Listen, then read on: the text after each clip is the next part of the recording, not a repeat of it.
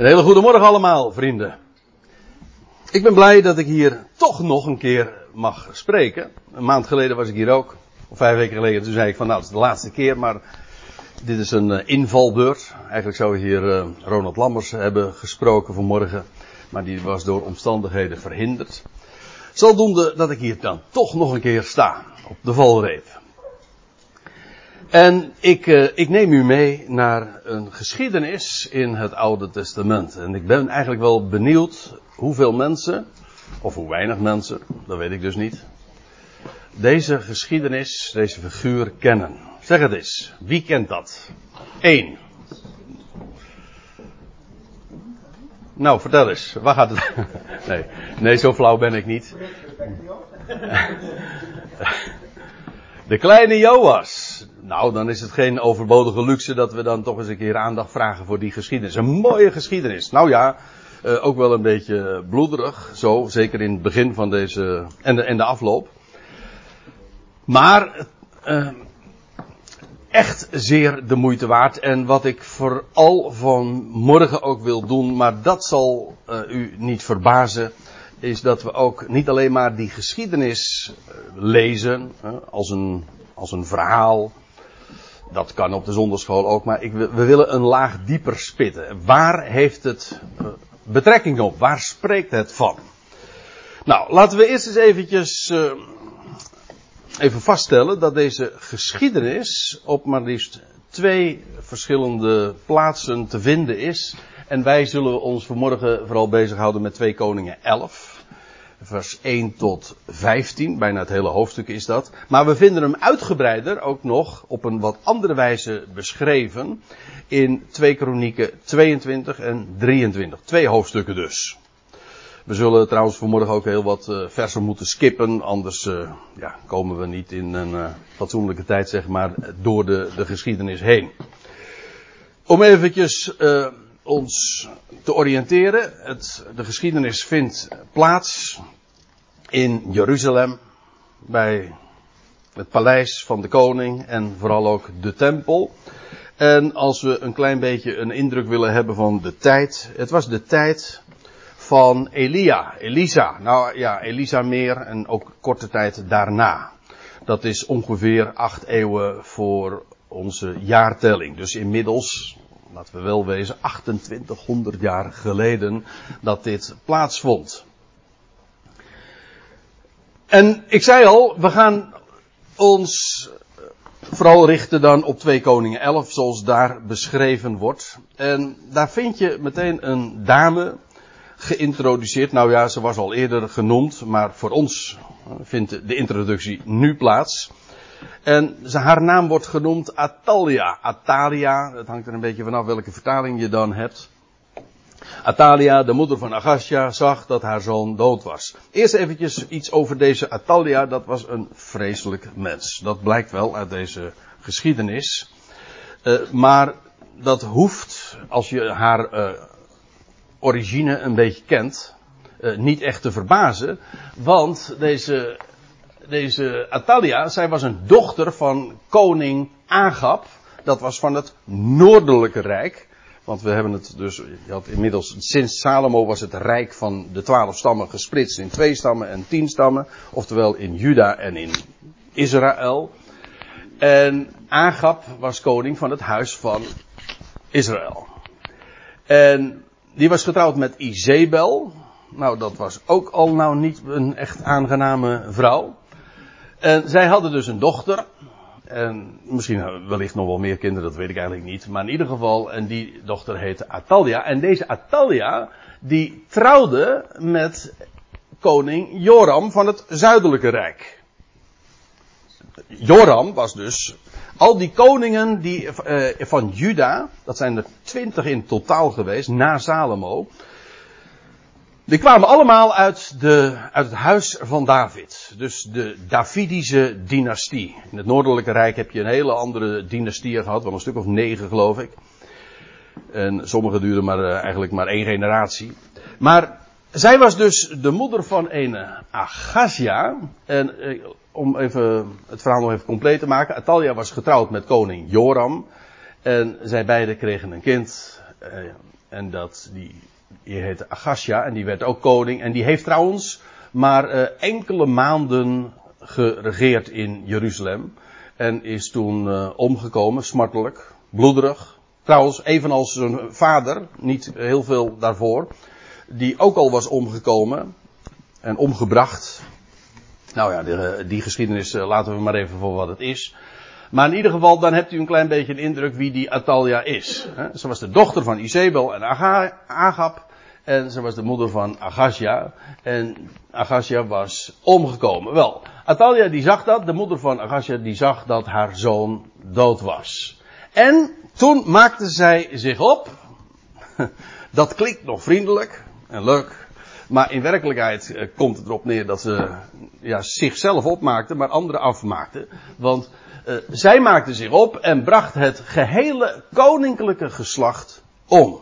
Dat wil zeggen, heel het huis van David wordt omgebracht. Zij kwam dus uit een andere dynastie en nu haar zoon dood was, zag ze haar kans schoon om haar eigen dynastie te vestigen in Jeruzalem. Dat heeft ze ook gedaan. En daartoe heeft ze het hele koninklijke geslacht, zoals hier staat, omgebracht. En dat is wat. zij heeft dus gewoon haar eigen familie, haar eigen kinderen, wat er nog van overgebleven is, en kleinkinderen, omgebracht. Wat dat betreft eh, was zij echt nog, uh, echt nog uh, veel, vele malen slechter dan haar moeder Izebel. Ja, als ik het zo zeg, dan klinkt dat klinkt als zeepbel realiseer ik me nu, maar goed, uh, dat mag u weer vergeten. In ieder geval, deze, uh, deze Atalia die deed dat. En u moet zich realiseren hoe dramatisch dit is. Heel het huis van David was omgekomen.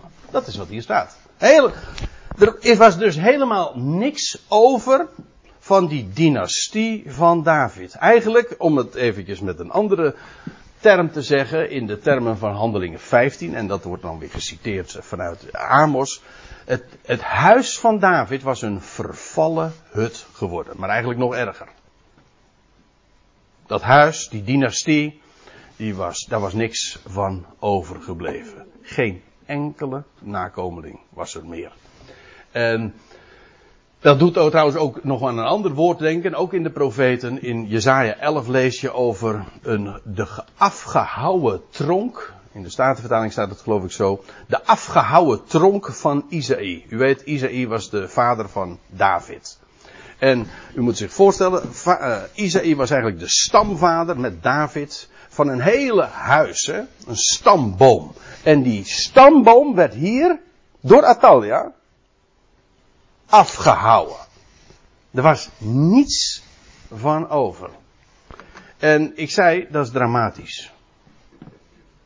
Voor iedere Jood toen, of voor iedere Israëliet in die dagen, die gelooft, die vertrouwen had in de schriften en in de beloften van God, die, die moet vreselijke jaren gehad hebben.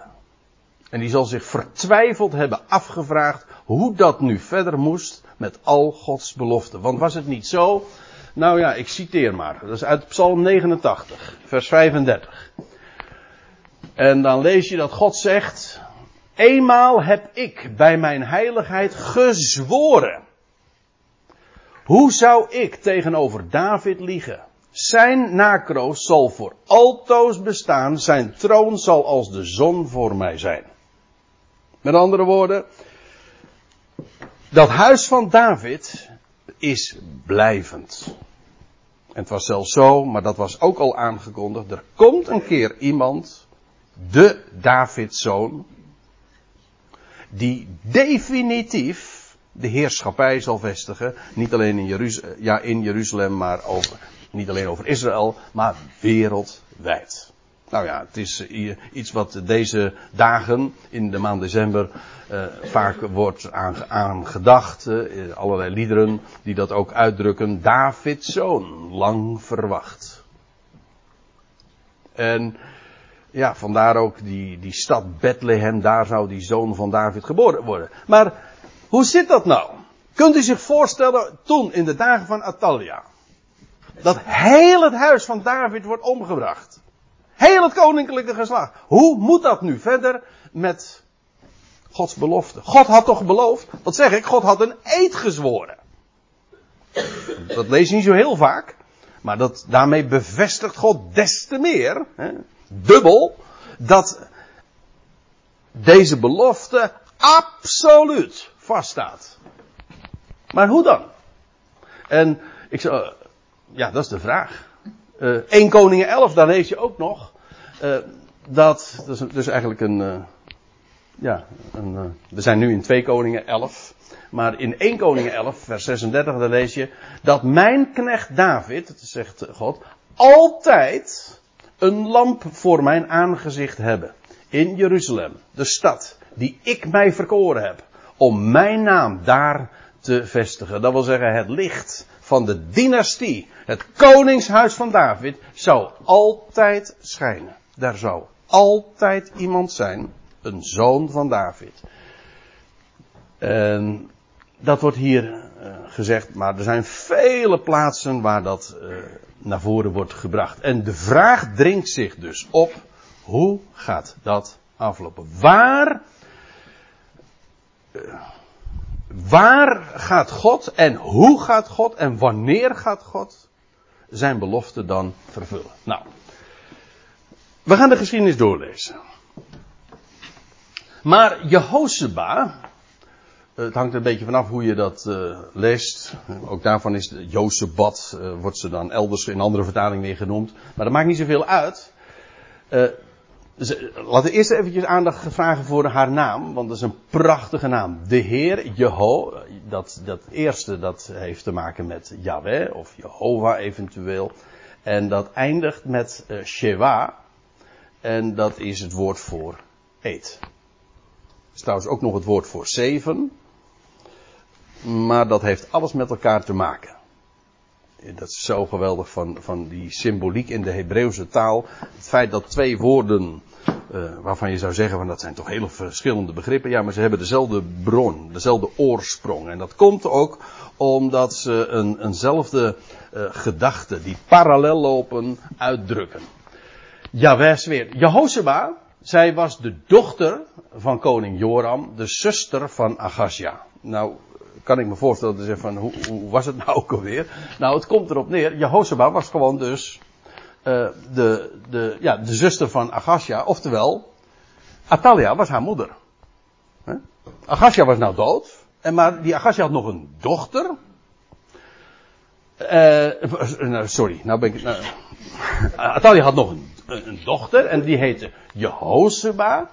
En Yahweh zweert. Zij uh, was trouwens getrouwd met de hoge priester, maar daar kom ik straks nog even op terug.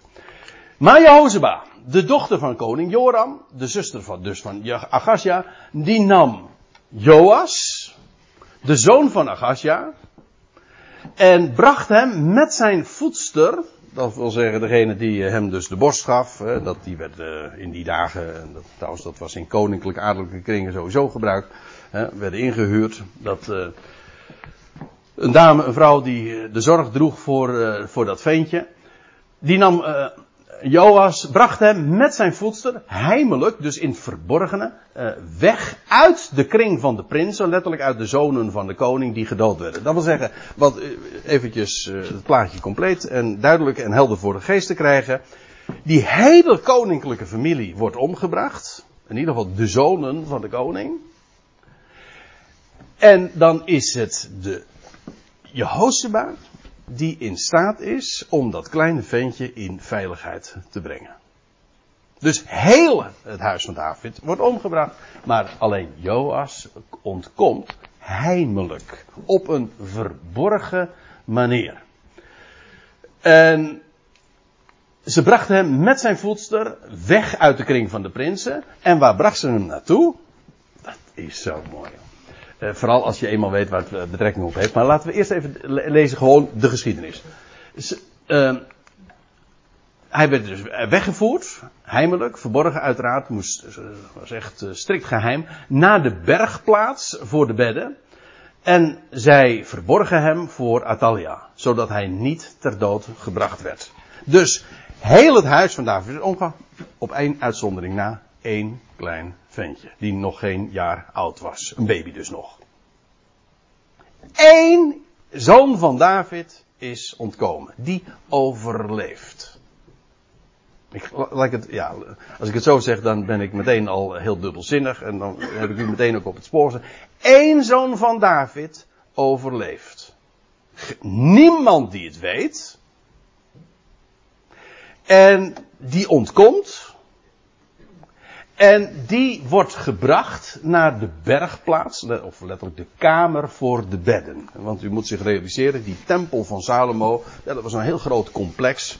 Daar uh, overnachten ook de priesters en daar waren kamers ingericht en dergelijke. Hoe, de, ik me dat precies moet voorstellen, weet ik niet. Maar in ieder geval, het was een kamer, een plaats voor, uh, hier wordt dan gezegd, een bergplaats voor de bedden. En daar ontkomt hij dus. Een prins, hé, hey, moet je, moet, je daar eens even, even over doordenken. Een prins, die bestemd is voor het paleis, voor de troon, die komt nu op een andere plaats. In het geheim komt hij in het heiligdom terecht, waar eigenlijk de priesters horen. En daar wordt hij verborgen. En dat vind ik trouwens ook wel mooi, want hij, het was, het was een, een, een, rustplaats. Een plek waar, waar allemaal bedden waren. En daar wordt hij uh, geheim gehouden, verborgen gehouden. Daar, ja, daar duikt hij uh, onder, min of meer. Het is een onderduikadres. En uh, zij, dat wil zeggen die voedster, en nou ja, de, de kring van Intimi, dat zal een hele kleine kring geweest zijn, die daarvan weet heeft gehad. Je vraagt je af hoe je dat voor elkaar krijgt. Hè, om zo'n ventje dan uh, voor langere tijd, en we zullen zien voor zes jaar, uh, om die daar gewoon in het verborgene uh, te houden. Zo'n zo ventje, dat, dat krijst enzovoort. Maar goed, het, het is, zo is het gegaan. En zij verborgen hem voor Natalia, zodat hij niet ter dood gebracht werd. En hij bleef, daar staat er, zes jaar bij haar verborgen in het huis des Heren, terwijl Atalia over het land regeerde en een schrikbewind voerde. En uh, trouwens ook nog eens uh, afgoderij introduceerde, maar goed, dat had ze, dat had ze van haar ouders al uh, meegekregen. En zij regeerde een niet-Davidische dame. Sterker nog, zij heeft het hele Davidshuis, het huis van David, omgebracht. Zij zit nu op de troon van Jeruzalem. U moet zich realiseren dus. Niemand wist dit. Iedereen dacht. Nou ja, ik kan me voorstellen. Dat er ook toen is. Ik kan me niet alleen voorstellen, ik weet het absoluut zeker. Laat ik het eventjes. Uh, laat ik het zomaar zeggen. Dat er toen mensen geweest zijn. Toen al. Die zeiden van ja. Hoe het kan, weet ik niet. Maar God heeft beloofd dat er iemand uit het huis van David zal regeren. En als nu lijkt dat heel het huis van David is omgekomen, dan moet er toch nog iemand zijn. Ja, maar hoe dan? Ja, dat weet ik ook niet. Maar hij is er. Dat moet wel. God heeft beloofd. Kijk, ja, dat is geloof. Hè? God heeft gesproken. Uh, het oog en de ervaring, de beleving, de, het journaal, uh, het nieuws zegt iets totaal anders. Jawel, maar zo wat. Dat is menselijke opinie, menselijke gedachten. Allemaal heel logisch hoor. Want ja, wist men toen veel. Maar God heeft gesproken en daar gaat het maar om. En daar wordt hij dus in die tempel uh, verborgen. Zes jaar lang. Maar, staat er dan in vers 4. In het zevende jaar ontbood Jojada. Aha, dan hebben we weer een figuur. Jojada, dat was de hoge priester. En zij was getrouwd met Jehosheba. Die dame waar we het net over hadden. Die zuster dus van Agasia. Met andere woorden. Zijn schoonmoeder was Atalia. Dat is dus al in de family. Ja. Dus, je had de koninklijke lijn en de hogepriesterlijke lijn, die waren familie van elkaar. Dus uh, dit was een neefje. Uh, die, of la, la, laat ik het anders zeggen, uh, die Joas, die kleine Joas, die, uh, die moest oom zeggen tegen, tegen, tegen Jojada en tegen, en tante tegen Jehozeba. Snapt u het? Nou ja. En anders moet u, en anders moet u, anders moet u daar nog maar eens een keertje over doordenken. Zo ingewikkeld is het nou ook weer niet. In het zevende jaar. hey, ik, ik had het net over zeven. Hè, en over dat zweren. In het zevende jaar ontbood Jojada de overste over honderd van de lijfwacht en van de garde. En hij liet hen bij zich komen in het huis des Heren. Hij gaat iets organiseren. Ook allemaal uiteraard volstrekt geheim. En hij sloot met hen een verbond. En nam hun een eed af in het huis des Heren. En daarop toonde hij hun de zoon des konings. Dat wil zeggen, eerst is er natuurlijk heel uitdrukkelijk afgesproken, hè, onder embargo, met eedswering. Dit is volkomen geheim wat ik nu met jullie ga overleggen. En nadat dat verbond is gesloten en een eed is afgenomen, dan lees je daarop toonde hij hun de zoon van de koning waarvan niemand ooit gedacht kon hebben dat die er nog zou zijn. Alsjeblieft. Hier is die. Inmiddels was dat ventje dus uh, zeven jaar oud. Hooguit acht. Ik, weet ik niet precies, maar ik, uh, ik, ik meen, ik meen uh, dat, dat we uit el, elders weten dat hij nog geen jaar was toen hij verborgen werd. In ieder geval, laten we er even vanuit, hij was inderdaad hier dus zeven jaar oud. Zo'n klein ventje. Nou, nou ga ik eventjes een aantal versen overslaan, want dat, als, ik, als ik dat ook nog bij betrek, dan, dan wordt het veel te laat. Uh, in vers 5 tot en met 11 dan lees je, Jojada die geeft dan instructies vervolgens aan, aan de levieten en de, de strijdbare mannen om het koningshuis van David in ere te herstellen. Want dat was de bedoeling. Die dynastie moest weer opnieuw worden gevestigd. En dan lees je in vers 12, toen bracht hij, Jojada, de zoon van de koning, Joas, naar buiten en zette hem de kroon op en gaf hem de getuigenis. Kijk, hier was eh, het opgewacht. Hier wordt die prins, die al die tijd in de tempel had verbleven, wordt tot koning gemaakt. Hè? De kroon wordt op hem gezet. En hij gaf hem de getuigenis, dat wil zeggen het, het koningsdocument. Eh, want elke koning van zoals je dat al leest in de schrift, in Deuteronomium, kreeg een document dat hij ook zelf moest opschrijven. Afijn, eh, daarover gaat het hier eh, dan vermoedelijk. Eh, dat document. Hij is de, de koning van, eh, van Jeruzalem. Een ventje van zeven jaar. Wordt hier dus eigenlijk gekroond. En zo maakte zij, zij hem tot koning en zij zalfde hem. Als je het in het Hebreeuws zegt, dan zeg je dus eigenlijk, ze maakte hem tot Mashiach, tot Messias, want het woordje Messias betekent gewoon gezalfd. Trouwens, precies eh, dezelfde betekenis als eh, ons woord Christus, want dat betekent ook gezalfd. Het ene is Hebreeuws, het andere is Grieks. En gezalfd is Nederlands dus, ja. Zo maakten zij hem tot koning, ze zalfden hem en ze klapten in de handen en ze riepen leven de koning. Maar dat zit hier, daar zit hier natuurlijk nog iets aan vast. Als hier gezegd wordt leven de koning, dan wordt er eigenlijk gezegd de koning leeft. Iedereen dacht dat het hele huis van David is omgebracht. En nou blijkt er toch nog iemand te zijn uit het huis van David die leeft. Die de dood heeft overwonnen. Laat ik het dan zo zeggen.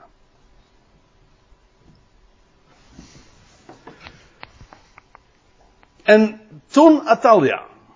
Want ja, nu was dit zo georganiseerd, allemaal in het verborgene. Maar ja, nu wordt het openbaar gemaakt. Dat de koning wordt gepresenteerd. En toen Atalia het geroep van de garde en van het volk hoorde, toen ging zij naar het volk in het huis des Heren. En zij zag, zie, daar stond de koning bij de zuil, volgens het gebruik. Bij de zuil. De zuil of uh, het gezuilte. Hè? Want eigenlijk, er waren er twee. Ja, ja want dan krijg ik daar thuis weer discussie over. Over wie, wie is nou de zuil. Hè? Is dat nou Boas of is dat Jagin? Het gezuilte, ja, ik weet, ik weet eigenlijk niet eens zeker of dat nou wel een, een woord is. Uh, anders heb ik dat bij deze geïntroduceerd. Uh, want de nou waarom? Kijk, u, eh, bekend is hè, de tempel van Salomo had, ik heb hier ooit, ja, god, dat is echt twintig jaar geleden zeg. Dat moet in 97, 98 geweest zijn. Toen bij de geboorte van onze jongens. Heb ik gesproken over Boos en Jagen. Ik weet het heel goed, hier op deze plaats. Ja over Boas en Jagin, over die twee zuilen. Want de tempel van Salomo, die had twee koperen zuilen. Dat, dat is eigenlijk misschien wel het bekendste onderdeel van die tempel. En er is heel veel om te doen om die naam hoor. En de linkerzuil, oftewel de zuidelijke zuil, heette Boas. En de rechterzuil, oftewel de noordelijke zuil, heette Jagin. Boas uh, betekent in hem is kracht en Jagin betekent Yahweh grondvest. En ja, ja, ik kom natuurlijk nu in de verleiding nu, uh, om, om daar wat meer over te gaan vertellen. Hè? Want het ene heeft te maken met de vernedering, het zuiden, links. En het andere heeft te maken met het noorden, met verhoging, met rechts. Met dat dat voor, wat voorrang krijgt. En het ene heeft te En eigenlijk die twee zuilen die markeren de ingang en de uitgang van het heiligdom. En wij kennen iemand die inging in het heiligdom vanuit de vernedering. De ware Boas, die man uit, uit de, stam van Be uh, uit de stad van uh, Bethlehem, zeg het maar goed. En hij is daar in dat heiligdom ingegaan. En uiteindelijk keert hij terug uit het heiligdom en dan zal hij het koninkrijk vestigen. Jaweh vestigt, dat is de naam van Yahweh. Nou, die zuilen spelen uh, nogal een grote rol. En wat er gebeurde is dat als een koning gekroond werd, een koning uit het huis van David, dan gebeurde dat daar bij die zuilen van de tempel. En nu ziet die Atalia dat dat kleine ventje uitgeroepen is tot koning. Ze wist helemaal niet dat, dat, dat ze nog een klein kind had. Want het was heel allemaal omgebracht. En nu ziet ze dat daar de koning bij de, bij de zuil of het gezuilte, met excuses voor een niet bestaand woord dan, uh, volgens het gebruik. Dat wil zeggen, volgens het gebruik, dat geeft dus aan dat dat zo ging dat altijd, hè, als een koning werd gekroond. Ja, en nu betekende dat een, eh, een totaal omkering, een, echt een revolutie, een complete omwenteling dus. Uh, en ze zag, zie daar stond de koning bij de zuil volgens het gebruik, terwijl de overste met de trompetten, de shofar, de, de bazuin klinkt, de overste met de trompetten bij de koning waren en al het volk van het land verheugde zich en blies op de trompetten. De bazuin klinkt, de koning wordt geopenbaard, hij die jarenlang nu in het verborgene was en nu in het zevende jaar. Trouwens, ik moet er nog bij, iets bij zeggen. Het was niet alleen het zevende jaar, dit vond plaats op de Sabbat. U leest dat ergens in 2 Koningen 11. Ik weet even niet. Ja, uh, uh, vers 7. had, had ik kunnen verzinnen. Uh, vers 7 staat het. het was, dit was op een Sabbat. Dus in het zevende jaar, het was bovendien op de Sabbat. En, en nu blijkt dus die zoon van David de koning te zijn. En, en dan klinkt het, ja, dit is zo profetisch geladen, zo'n geschiedenis. Natuurlijk, 2800 jaar geleden is dat zo gegaan. Toen heeft het jarenlang dramatisch voorgestaan met het huis van David. Allemaal waar. Maar het is een plaatje van, van de zoon van David. Er is er nog één. Er is er één die ze in papieren kan tonen. Ik ben de zoon van David. Ja, alleen de vraag is, waar is die? Nou, het antwoord is, in het heiligdom. Hij is bestemd voor de troon, maar in die tussentijd is hij eigenlijk priesterlijk. Namelijk verblijft in het heiligdom, en ik, als ik zeg het heiligdom, dan bedoel, wijs ik naar omhoog natuurlijk. Hè, daar waar de plaats waar God woont. Het hemels heiligdom. Het, en de Hebreeënbrief zegt het ware heiligdom. Waar, het, waar die aardse verschijning, een, een tabernakel of een tempel slechts een beeld van is. Daar is de prins. In het heiligdom. Priesterlijk. In rust. Ja, ja, want hij was daar in de beddenplaats, toch? En verborgen. Dat is in feite al die jaren dat die zoon van David daar verborgen is. Ja, dat spreekt van de tijd waarin wij nu leven. Nog steeds. Niemand weet het. Ja, eigenlijk is dat ook de bedoeling. Het wachten is op het tijdstip, namelijk als de, het, de zevende dag. Het, millen, het zevende millennium. De, de dag gaat aanbreken. Het zevende jaar, maar ook het, de, de, de grote Shabbat, dat de rust zal komen voor deze wereld. Het is allemaal getimed. God heeft dat zo geregisseerd en deze geschiedenis spreekt ervan. En dan wordt de koning openbaar. Dan treedt hij uit de verborgenheid. En we hebben een heel boek dat zo heet zelfs. De openbaring. Dus niet de openbaringen van Johannes, hè, zoals dat heel vaak genoemd wordt, dat boek. Het is niet de openbaringen van Johannes. Openbaring 1 vers 1 eh, zegt wat het werkelijk is. Het is de openbaring, dat wil zeggen de onthulling van Jezus Christus. Dat betekent dus dat Jezus Christus verborgen is. Nou, dat is precies eigenlijk het meest karakteristieke van onze tijd. Wij geloven in iemand die verborgen is. Ja, dat, is, dat maakt onze positie erg zwak. Hè? In die zin van ja, hoe weet je dat? Kunt zien, kunt aantonen. Nee, dat wordt aangetoond. En dat gaat. En die dag uh, is trouwens nabij. Dat moet ik wel bij zeggen, want de termijn is zo goed als vervuld. En dan zal de bazuin klinken en dan zal hij, en dan zal hij openbaar worden. En toen lees je de verscheurde Atalia haar klederen en riep, verraad, verraad. Ja. Nou, en dan lees je in de navolgende versen, sla ik ook gewoon dus even over, vers 15 tot 20, dan wordt koning Atalia gedood. Ja, hoe was het ook alweer? Dat zo'n, wie het zwaard opnemen, die zullen door het zwaard vergaan. Dat is een, de, hoe was het ook alweer? De revolutie verslindt haar eigen kinderen. En deze Atalia wordt gedood. Dan lees je vervolgens dat een nieuw verbond wordt gesloten. Ook dat lees je in 2 Koningen 11.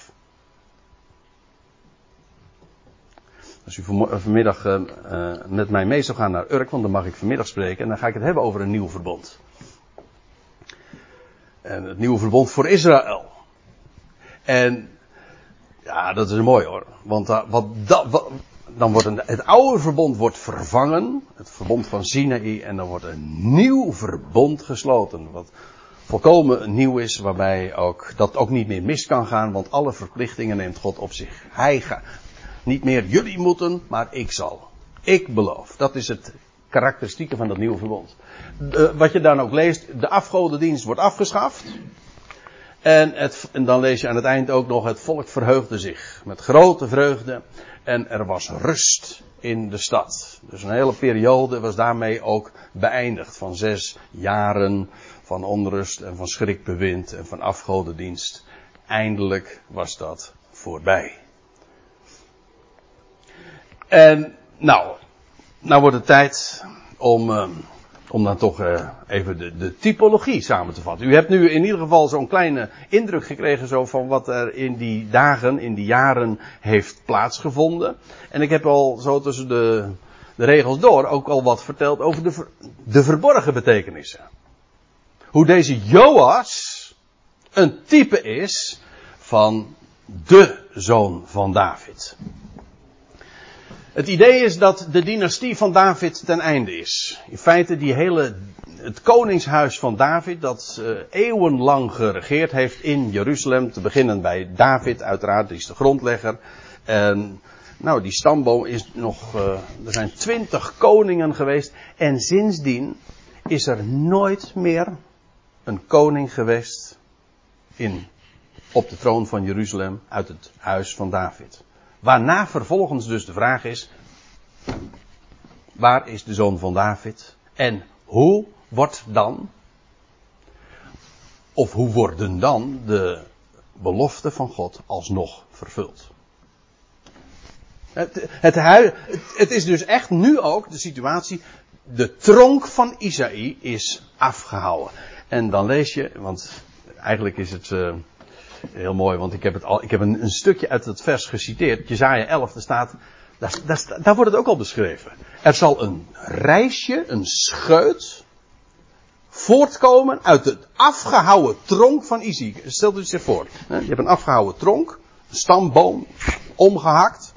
En dan uit zijn wortelen verschijnt er wonderbaar een nieuwe, een, jonge lood, een scheut. Een verse scheut. Wel, dat is deze zoon van David. Waar de dood heerste, waar, waar het hopeloos leek, is er nieuwe hoop. Maar de dynastie van David is ten einde. Slechts één zoon van David, hij overleeft. En dan wordt hij top secret verborgen in het heiligdom. En hier zie je ook, en dat is een heel uh, bekend thema, ook in de heel brief is daar eigenlijk ook aan gewijd, aan de Hebreeënbrief, hoe wij vandaag iemand kennen die koning priester is. Naar de ordening van Melchizedek. Hij is koning, ja, en hij is priester. Gek genoeg, in, het, uh, in de dagen van het oude verbond was dat onmogelijk. Want een koning kwam uit de stam van Juda en een priester kwam uit de stam van Levi. Dus dat kon nooit samengaan. Een koning kon nooit een priester zijn. Maar in het Oude Testament lees je al, er komt een keer iemand, een koning-priester, naar de ordening van Melchizedek. En, en, als u wil weten hoe dat in elkaar steekt, nou dan moet je dat echt eens in de Hebreeënbrief lezen, want dan wordt het uitgebreid verteld. Schitterend verhaal. Maar hij is dus de koning-priester. Er is een koning, bestemd is voor de troon, maar hij is nu in het heiligdom. En fungeert feitelijk ook als priester. Daar is hij. Nou, daar gaat het nu even om. Hij houdt verblijf in de rustplaats. Ja, hij is daar, hè, lees je ook in de Bijbel, gezeten. In rust. Want de paniek mag en het uh, groot zijn en, en het drama enorm. Jawel, maar hij weet, hij weet hoe het gaat aflopen. En dat is het geweldige als je, als je vertrouwt in het woord van God. Je weet, hij heeft gesproken en hij gaat het ook realiseren. Uh, en dan vervolgens in het zevende jaar op een sabbat wordt de prins openbaar en gekroond. En dan zal, dan zal blijken, hey, de koning leeft. Vandaar leven de koning.